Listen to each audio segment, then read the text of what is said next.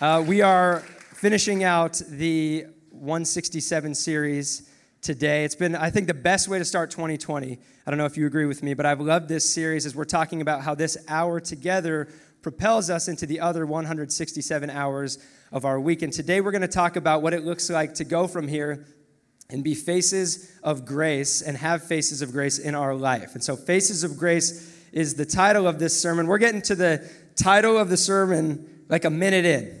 So we're just getting straight to business because we got group launch. We're not messing around. Don't distract me. No jokes. No screwing around, okay? We're getting into this. Uh, the, the title is Faces of Grace for like YouTube and podcast purposes. If I'm just giving a title for us in the room, my title for this would just be Get in a Group. And I'm not hiding the fact that my motivation, what I want to happen today, is for you to find family in this church. And the primary way to do that is by getting in a group. And so I kind of feel like I'm just throwing different anecdotes and ideas and things out today and hoping that something sticks for each person in here to say, you know what? I'm going to find family here. I'm going to get in a group. I'm going to be a part of what God is doing and go deep in relationships and put some faces of grace around me in my life. There's people that walk in here, and I know some of you are here today. If you were honest about how you feel in life right now, you feel alone, you feel isolated. Loneliness is a familiar friend for you. And I, it may seem random or insignificant that you're at a church service today here, but it's not. You're in this place today because God does not want you to be alone. He does not intend for you to live this life all on your own. You're in this place today to find family because you need family, but I also want to say to you this family needs you.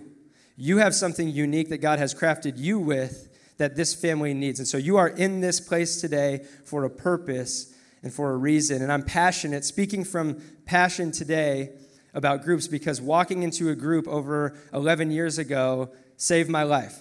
And I know that's a really dramatic thing to say. And what's more dramatic to me is thinking about what my life would look like today had I not walked into that group and then kept going back. So, some of you know kind of the backstory of Doug Ryan and I, how we know each other, and how we got here to get to be a part of this church family. But we have a lot of new people around, so I want to give you a little abbreviated version of the story.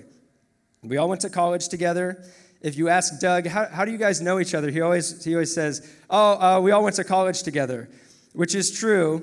And him and Ryan also shared bunk beds until they were like 18 and 16. They have the same parents, grew up in the same house. They're actually brothers.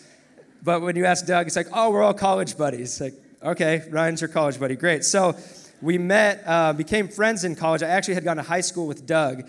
And we were running into each other in Boulder once we were in college, and it seemed kind of just random and coincidental. If you had told us at the gym when we ran into each other, you guys are going to plant a church together someday, we would have laughed and thought you were crazy.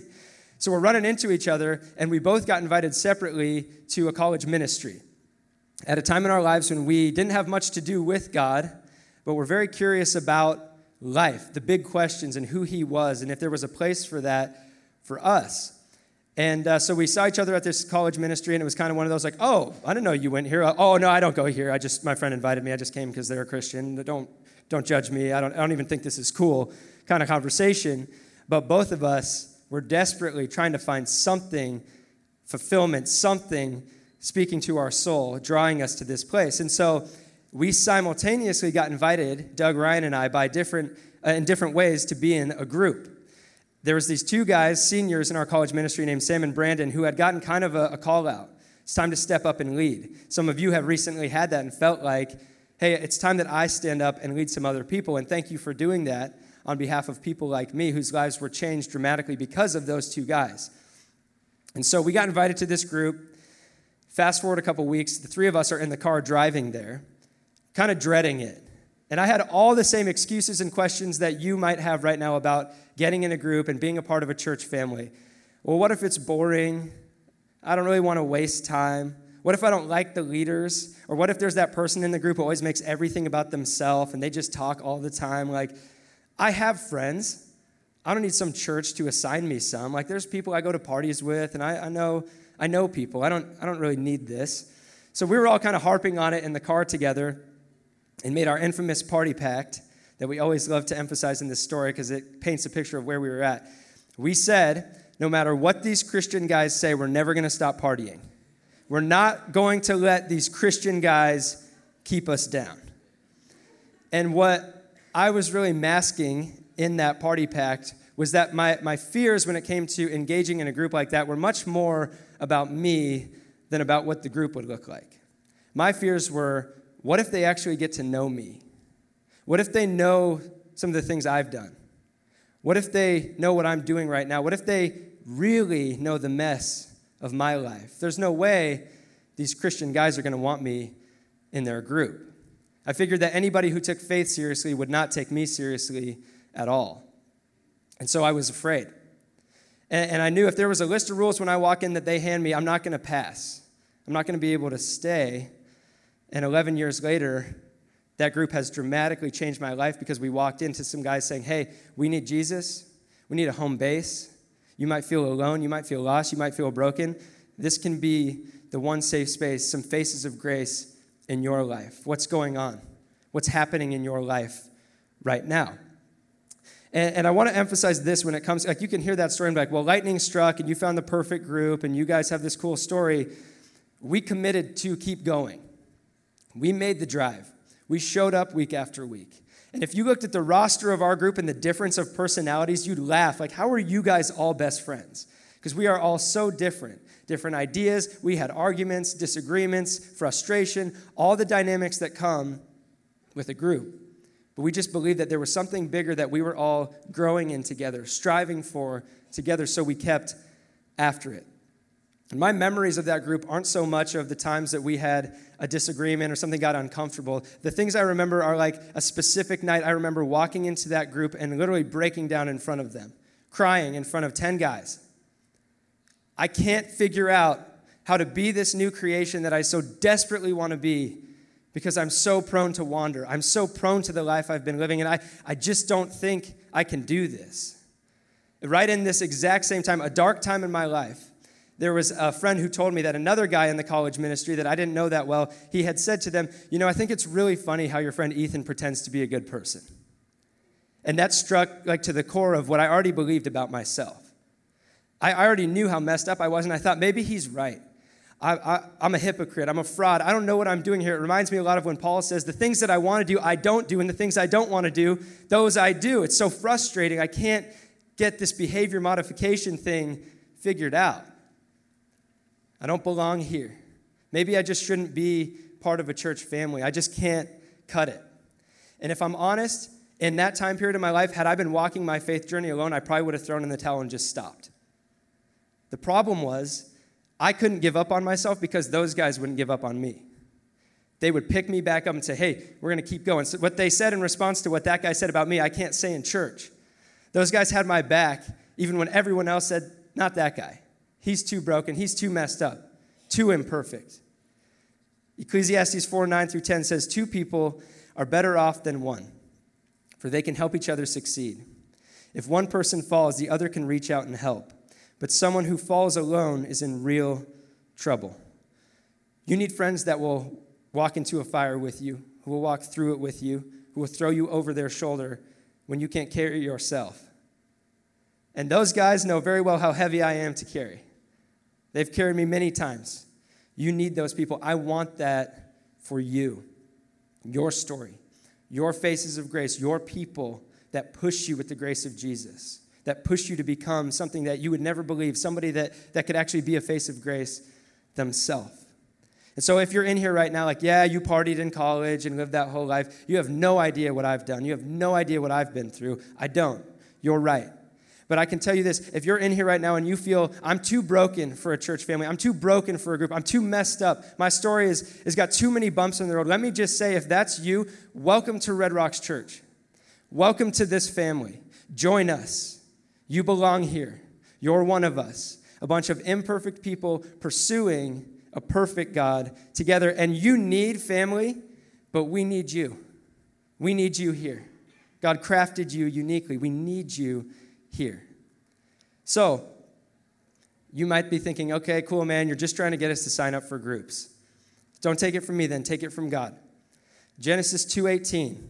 God looks at Adam and says, "It is not good for man to be alone." This is Genesis 2. So the fall hasn't happened yet.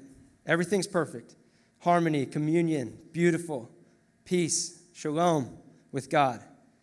And yet God looks at Adam and says, No, he needs a face in front of him. He needs one of his own kind. He needs community. It's not good for him to be alone. God does not want you to be alone. And if right now you feel isolated, that's not from him. There is an enemy of your soul who wants to kill, steal, and destroy. And his tactic is to strike at your relationships. Look at Genesis 3:1, the intro to the fall of man. Now the serpent was more crafty than any of the wild animals the Lord God had made. He said to the woman, Did God really say you must not eat from any tree in the garden? Here's what that sounds like to me. He's pinned Eve in a one on one conversation. And uh, side note if anyone ever tries to turn this story into something sexist, just put your AirPods in and just walk away from them. Adam shows up and he's no help, right? And, and in an instant, she's been isolated, her relationship questioned, and before they know it, the vertical relationship with God fractured, their horizontal relationship with each other fractured. The enemy's tactic is to use isolation to fracture your relationships. Probably the second most famous story of a human being falling, King David, David and Bathsheba. Okay, let's read the story, the intro to the story. 2 Samuel 11 1. In the spring, at the time when kings go off to war, David sent Joab out with the king's men and the whole Israelite army. They destroyed the Ammonites and besieged Rabbah. But David remained in Jerusalem. And we know from there, or if you don't, David commits adultery and has the woman's husband murdered, his great fall. The intro to that story all his guys, everyone he stood next to, everyone he fought alongside, they're all fighting together, and he's isolated by himself and has his great fall. The tactic of the enemy to destroy relationships through isolation. And his son Solomon learned something from it because he writes in Proverbs 18:1, whoever isolates himself seeks his own desire.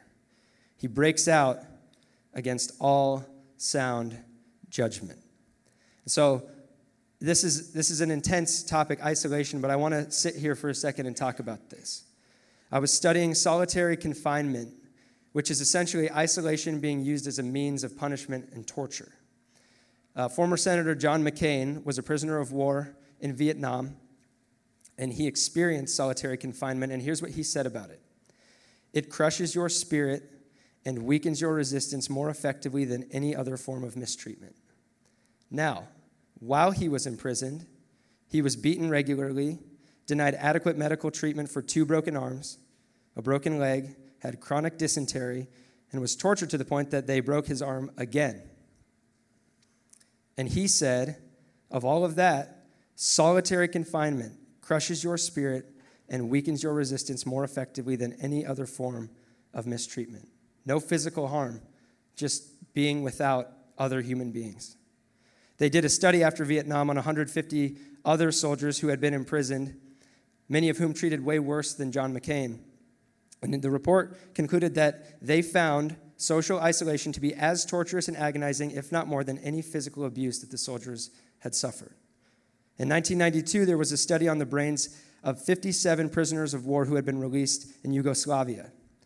And that concluded without sustained social interaction, the human brain may become as impaired as one that has incurred a traumatic injury, physically impaired because of isolation. The effects of isolation, the common ones chronic apathy, becoming lethargic, irrational anger, depression, despair, to the points of human beings literally becoming catatonic and losing humanity. And I understand that this is a very extreme example of isolation that we in this room are not facing. But what haunts me is that I see those effects prevalent all through our culture and society right now. Everything I just listed, the effects of isolation, we're all dealing with those very things. We hear it all the time. We're the most connected society in history and the loneliest at the same time. There's a psychologist who's studying loneliness in the digital age, and he, he boiled down three categories of questions as he's sitting with people to see if isolation and loneliness is a true problem that they're dealing with. And they're very simple. When it comes to the intimate, do you have a connection with at least one person who offers you emotional support? Relational, do you have supportive friends and family? For instance, could you call on someone in a moment to drive you to the airport? Which Uber figured out. So when your friend asks you to drive them at 5 a.m., it's like, I'd rather just give you 20 bucks, man, get an Uber. So maybe there's a better question to ask for that. But do you have supportive family and friends, people that would help you at a moment's notice? Collectively, do you feel connected to a larger culture or your community? And a lot of you would probably be able to say yes to a lot of those things because you've found family in this church. And some of you, and a lot of people out there, there's a lot of no's to those questions. Do you have followers on social media? Yep. Does everybody know what you had for breakfast yesterday? Oh, yeah, I posted that. Everybody know how good you look in that selfie? You, you use that filter strategically to make yourself look as good as possible? Oh, yeah, they know that. Do you have emotional support? No. Do you have somebody you could call and talk about that really deep, dark place in your life? No. Do you have faces of grace in your life? No. And it's intense for me, and I'm intense about this because I'm terrified of what the effects of isolation are doing to your soul that you may not even realize, right? Because we live in a false sense of community in the digital age. We have constant connection and interaction. We see people throwing stuff like painful, real stuff just out onto social media, hoping someone will come back, some face of grace, but all they get back is comments, which can't take the place of a real, authentic relationship. We have this false sense of community. There's a whole difference between connection and community. And so, let me have an interlude real quick, because I think some of the introverts in here are panicking. You're like, oh no, people drain me. All the extroverts are like, preach it, fellow extrovert, let's go. More people, get more people around. It's easy. Just have some fun, go to some parties. There's a difference between solitude and isolation, and we have to draw that distinction. So here's two quotes There is a difference between isolation and solitude. They may contain similar characteristics, but in reality, they are a world apart. Solitude is a chosen separation for refining your soul. Isolation is what you crave when you neglect the first. Another one loneliness is inner emptiness, solitude is inner fulfillment. So, to the extroverts, the people that are like, yeah, I just surround myself with people, there's so much noise that I don't ever have to think about the deep stuff, I don't have to worry about that. I'm one of you. The answer isn't having more people around you. It's a question of who has the real estate in your life. Who are you listening to? Who are the faces that are steering your future because you need solitude. And we, we're prone to avoid it. So, Rich Wilkerson, a pastor, he was talking about community, and he said, Show me your five best friends, and I will prophesy the next five years of your life. And then he laughed and said, And I'm not a prophet, it's just not rocket science. You've heard somebody say, Show me your friends, I'll show you your future. And it's hard as, as relational people. Sometimes we'll just accept something it's just easier. It just feels a little better, a little more convenient to at least have a warm body next to me than to have to actually dive into the real stuff that's going on in here, than to actually have to fight for the goodness and the life that God wants for me. It's sometimes just easier to have just somebody around, people around. But if, but if the people in your life are, are leaving you in the exact same place or pulling you away, then, then are you really experiencing God's intention when He said it's not good for man to be alone? And are you willing to go to a place with your vertical relationship in solitude? Because the reality, even if you're an extrovert, is that time your vertical relationship with God should then be pushing you into healthy horizontal relationships with people. And if you're surrounded by people, those faces close to you, those horizontal relationships, those should be pushing you to a healthy vertical relationship with God. For the introverts in the room, you're like, man, give me solitude all day long. People are draining, they take my energy. That's how you're geared. There's nothing wrong with that. It just doesn't give you a license to not engage in real relationships. It doesn't give you an out because, like I said, your vertical relationship, that time in solitude, should then propel you to go be a face of grace, to go into those horizontal relationships with other human beings. And there's some people in this room that maybe it's not about your personality type. You've experienced pain hurt, rejection, betrayal, relationships at the root of it. And you've decided, I'm not doing that again. I'm not going back to letting people into my life. Nobody's getting past the surface anymore. I can just do this on my own. I'm just going to do this by myself. You've taken on the lone wolf mentality. And so I did some some research about lone wolves. And what happens is there's a, conflict of some kind. There's a external, maybe the, the pack treating the wolf a certain way, and so they decide, forget you, I'm leaving, or an internal decision of just like, I don't want to deal with these dynamics. The wolf, for whatever reason, goes off on their own. They leave the pack, and what happens is they survive for much shorter of a time on their own, even than they would have in a dysfunctional pack. And eventually, lone wolves stop howling. They don't want to be detected. They don't want to have to interact with other wolves anymore, so they just stop communicating altogether. They've lost their sense of communication. They're in complete isolation. And so there's this famous story of a lone wolf for people that read about lone wolves, I guess. I'm sure none of you have heard it, but there was a lone wolf in Finland that made his way into Sweden. And in the area of Sweden that he was in, uh, the wolf population was basically dying out. This last remaining pack had been forced to inbreed, they were dwindling, and for whatever reason, this lone wolf decided to engage with the pack and became a part of it. He decided to go back into relationship. And they watched that this lone wolf actually mixed up the gene pool and brought a resurgence to the wolf population in that region of Sweden. You're like, cool, obscure metaphor there. There's a, a wolf and some puppies now, and this is a good story about getting in a group. There's some of you in this room that you've taken on the lone wolf mentality. And I just want to say to you not only do you need family, but you have resurgence in life that you need to bring to a family, just like that wolf. You have something to offer. You have something to mix things up and bring a resurgence into the lives of other people where they may be dying out. So I'll conclude the interlude with this. From a psychological perspective, neurologist studying your brain chemistry, it has been determined that the only way to get healing from relationship wounds is in relationship.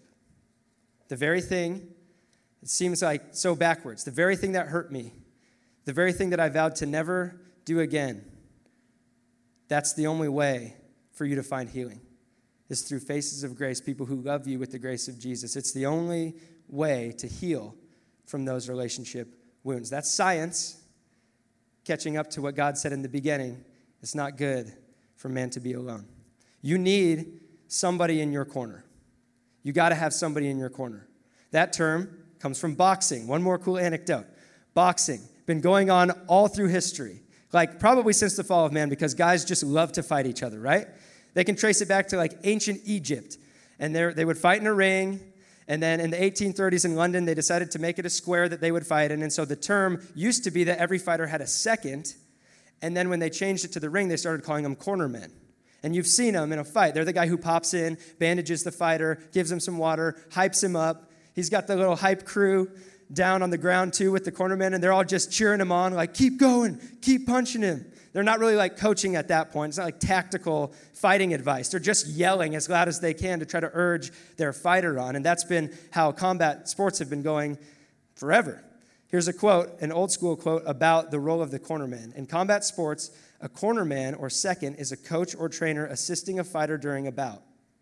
In the break, they are permitted to enter the ring and minister to their fighter. From a fighting perspective, to minister to their fighter. And every day you wake up and you step into a ring, you have an enemy of your soul who wants to kill, steal, and destroy and wants to fracture your relationships. And you step into that ring and you got to have somebody in your corner. You got to have people cheering you on, bandaging you up, giving you some water, saying, No, you get back in there. And now you start throwing punches. Don't take those punches anymore. You start throwing some yourself. And where that metaphor falls short is that what really happens is those, those faces of grace, those cornermen, they get in the ring and they start throwing punches right next to you. They start fighting and battling alongside you. You need somebody in your corner. Ecclesiastes 4:12, a person standing alone can be attacked and defeated, but two can stand back to back and conquer. Three are even better, for a triple braided cord is not easily broken. So enough about boxing and wolves. Let's get to the Bible. There's a fa- two famous stories. I gave you two stories of isolation causing great falls. Now I want to give you two pictures of groups of friends beautiful pictures of faces of grace. So, Daniel chapter 3, a lot of you heard, have heard the story of Shadrach, Meshach, and Abednego. Hillsong just wrote a song about it, another in the fire, love to sing it. Really amazing story. If you haven't heard it, here's the context. Uh, these three guys, Shadrach, Meshach, and Abednego, are uh, captives. They are exiles in Babylon. They, they're from Israel, they worship the one true God, and they go get taken into Babylon. And King Nebuchadnezzar in Babylon, he creates this idol. And he commands everybody in the kingdom to bow down and worship this idol. But these three guys won't do it. And he's ruled that the punishment, if, if somebody won't worship his idol, is that they will be thrown into a blazing furnace. Because he was a really cool guy. So it says, Daniel 3:19. Then Nebuchadnezzar was furious with Shadrach, Meshach, and Abednego, and his attitude toward them changed. He ordered the furnace heated seven times hotter than usual, and he commanded some of the strongest soldiers in his army to tie up Shadrach, Meshach, and Abednego and throw them into the blazing furnace. So these men, wearing their robes, trousers, turbans, and other clothes, were bound and thrown into the blazing furnace. And you're like, why are you stopping there? Let's get to the cool part where they go into the fire, but then there's a fourth figure in the fire, and the king Nebuchadnezzar sees it, and he's like, That looks like a son of God, and he protects them, and, and God intervenes in this moment, and these guys walk back, back out of the fire, right? That's what the story's about, that there was another in the fire. It's about God saving these three guys, these men of faith. Absolutely. But I just want to point out that while the story's about another in the fire, it's also about two others in the fire. Those three guys walked in together. They, they, I don't know if the story would look different had it just been one of them. But I know that they had the passion and the courage in each other to urge each other on. They said, No, no, no. We know who our God is. We don't worship some, something that man made. We worship him who made man. So we're not going into that, or we're going into that fire. We're not going to bow down to that idol. We're not going to listen to what this guy says because you're passionate about your faith in God and you're passionate about your faith in God. We'll just walk right in together. It was about another in the fire, but it was also about two others in the fire. And that's what Faces of Grace do. They walk in, they walk through the fire with you, they stand by you. Their passion won't let yours burn out. And so we hear a story like that, and it's like supercharges us. Yeah, get me in the ring, I'll throw some punches, let's go. But we're also broken. We're also human beings, and we don't always necessarily have that kind of faith or that kind of passion. So here's a different story illustrating some faces of grace. Mark chapter 2. A few days later, when Jesus again entered Capernaum, the people heard that he had come home. They gathered in such large numbers that there was no room left, not even outside the door, and he preached the word to them. Some men came, bringing to him a paralyzed man carried by four of them. Since they could not get to Jesus because of the crowd, they made an opening in the roof above Jesus by digging through it and then lowered the mat the man was lying on. When Jesus saw their faith, he said to the paralyzed man, Son, your sins are forgiven.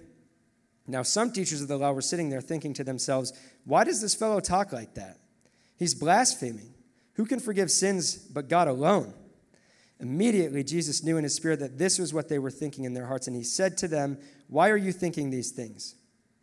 Which is easier, to say to this paralyzed man, Your sins are forgiven, or to say, Get up, take your mat, and walk? But I want you to know that the Son of Man has authority on earth to forgive sins. So he said to the man, I tell you, get up, take your mat, and go home. He got up, took his mat, and walked out in full view of them. This amazed everyone, and they praised God, saying, We have never seen anything like this. Faces of Grace will carry you to Jesus when you can't carry yourself. And this story is this beautiful depiction of this guy receiving healing because his friends came around him and it may not it may not sound like they're walking into a fire in the same way as the other story, but just know that in the society of that day, anyone with any form of disability was considered cursed by God, like by those Pharisees. And so these guys, these friends, they probably had already gotten trash talked, gotten a lot of flack for being friends with this guy. But they believed something different about their God who said it was not right for man to be alone.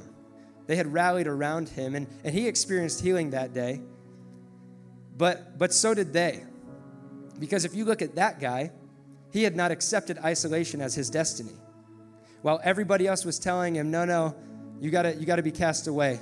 You're cursed by God. He, he believed something different about his God. He had friends around him for a reason because he had faith that God did not want him to be alone. And they all experienced healing and freedom. And that day they met the face of grace. They got to meet him, and everything changed because that's what Jesus does. That's this foundation of grace that he lays. Jesus was like the best picture of a friend, obviously, ever. He was known as the friend of sinners. Hey, Jesus, it's really funny to us how your friends pretend to be good people. Some of them don't even pretend. And Jesus had this amazing ability to just love people right where they were at while simultaneously pushing them forward into full life. Hey, woman caught in adultery, I love you right here, right now. I'm with you. Now it's time to leave that behind and, and walk into a new life. Hey, woman at the well, you've been in isolation for far too long.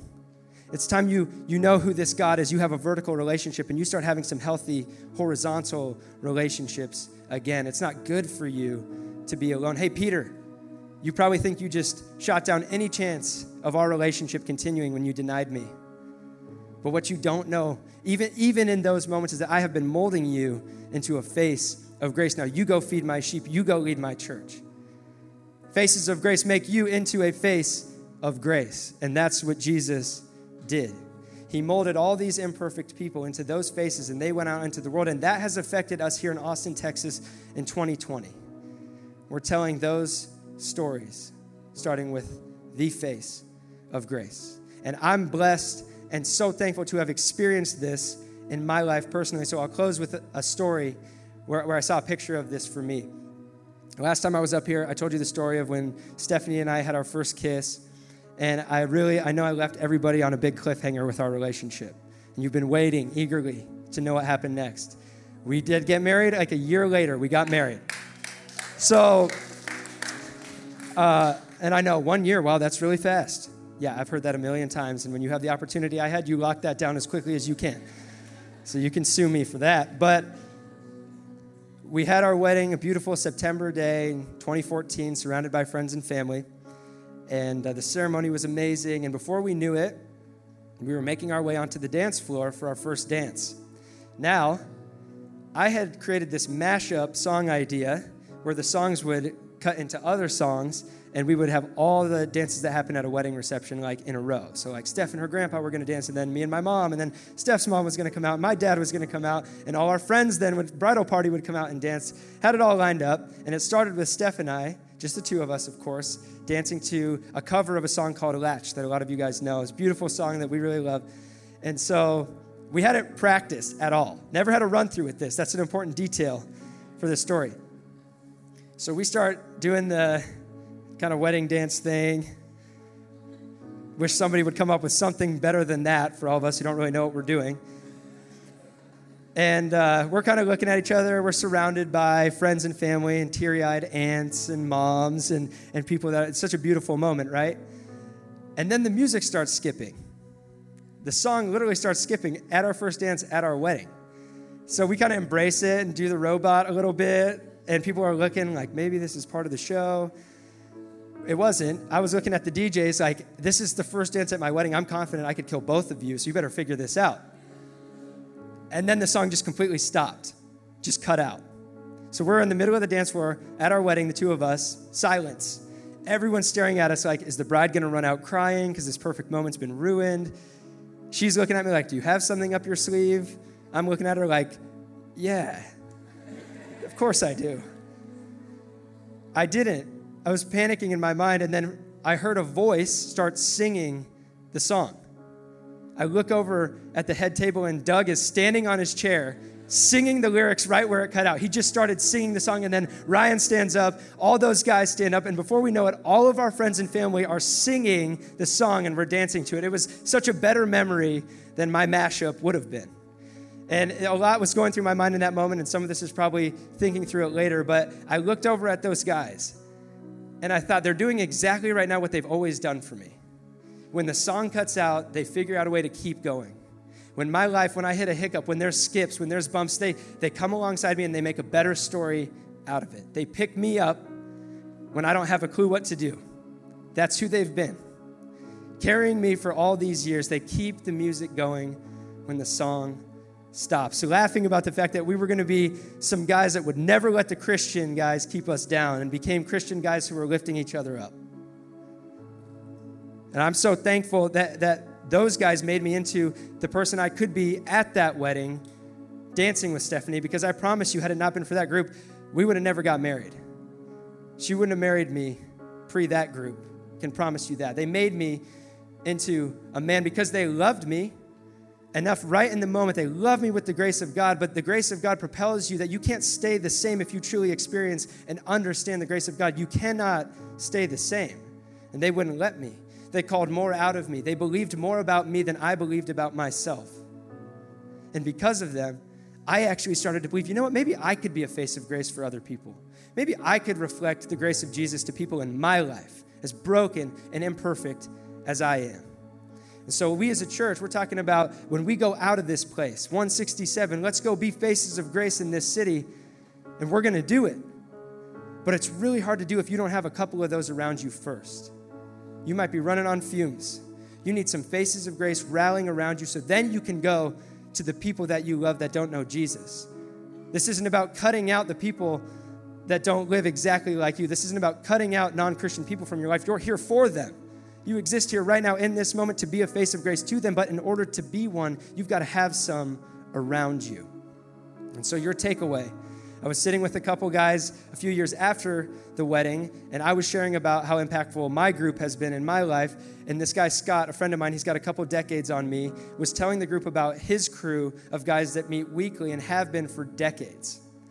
And how transformative it's been for his life when, when they committed and said, We're going to get in each other's lives and we're going we're going to stand on the grace of Jesus and we're going to be men who fight alongside each other. And so this other guy in the group looks at him. He's like, Scott, that's really great. I'm really happy for you. I have a wife, I've got three kids, I work more than full time. How do you how do you have that? And Scott said something so profound. He just looked right at the guy and he goes, "Oh, you just do it. Just do it." Great slogan, great tagline. Somebody should take that. Just do it. You just sign up. You just make the drive. I'm wearing Nikes right now. You make the drive. That was subliminal, so that you guys would, uh, you see it all connect. You just sign up. You just show up. You keep showing up. When there's a, a, night that you don't really like in your group, you just go back the next week. You start loving the people, even that are different than you, even that have different opinions than you. You listen to their stories. You get to know them and find out why maybe they're broken in the way they are. You become a face of grace. You just, you just do it. You just get in community. You just find family. That's your decision to make. Nobody can make you do that. And I hope and pray for anybody in this room who desperately needs that, who desperately feels alone right now, that 11 years from now you'll look back and say, That day, everything changed for me.